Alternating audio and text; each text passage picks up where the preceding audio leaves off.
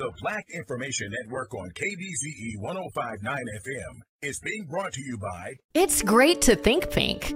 But it's even better to act now. Thibodaux Regional Cancer Institute reminds us that while thinking pink raises awareness for breast cancer, taking action with regular mammograms can actually save your life. If you've been postponing your mammogram, now is the time to make that appointment. Reach out to your healthcare provider about scheduling your mammogram today. And don't forget to encourage the women in your life to do the same. Questions? Contact Thibodaux Regional Cancer Institute at 985 493 4008.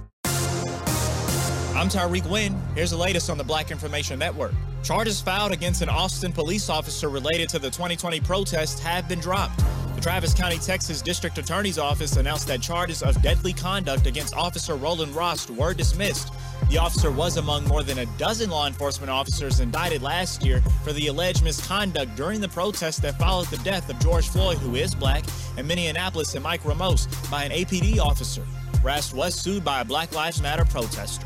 The Texas Legislative Black Caucus and the NAACP are opposed to a school choice bill that's soon to go before the Texas House. The state Senate passed a $500 million bill last week. A Montgomery, Alabama city council member says businesses that cater to the black community are being targeted by the fire department. Marche Johnson, who is black, says this week that certain businesses are more commonly fined.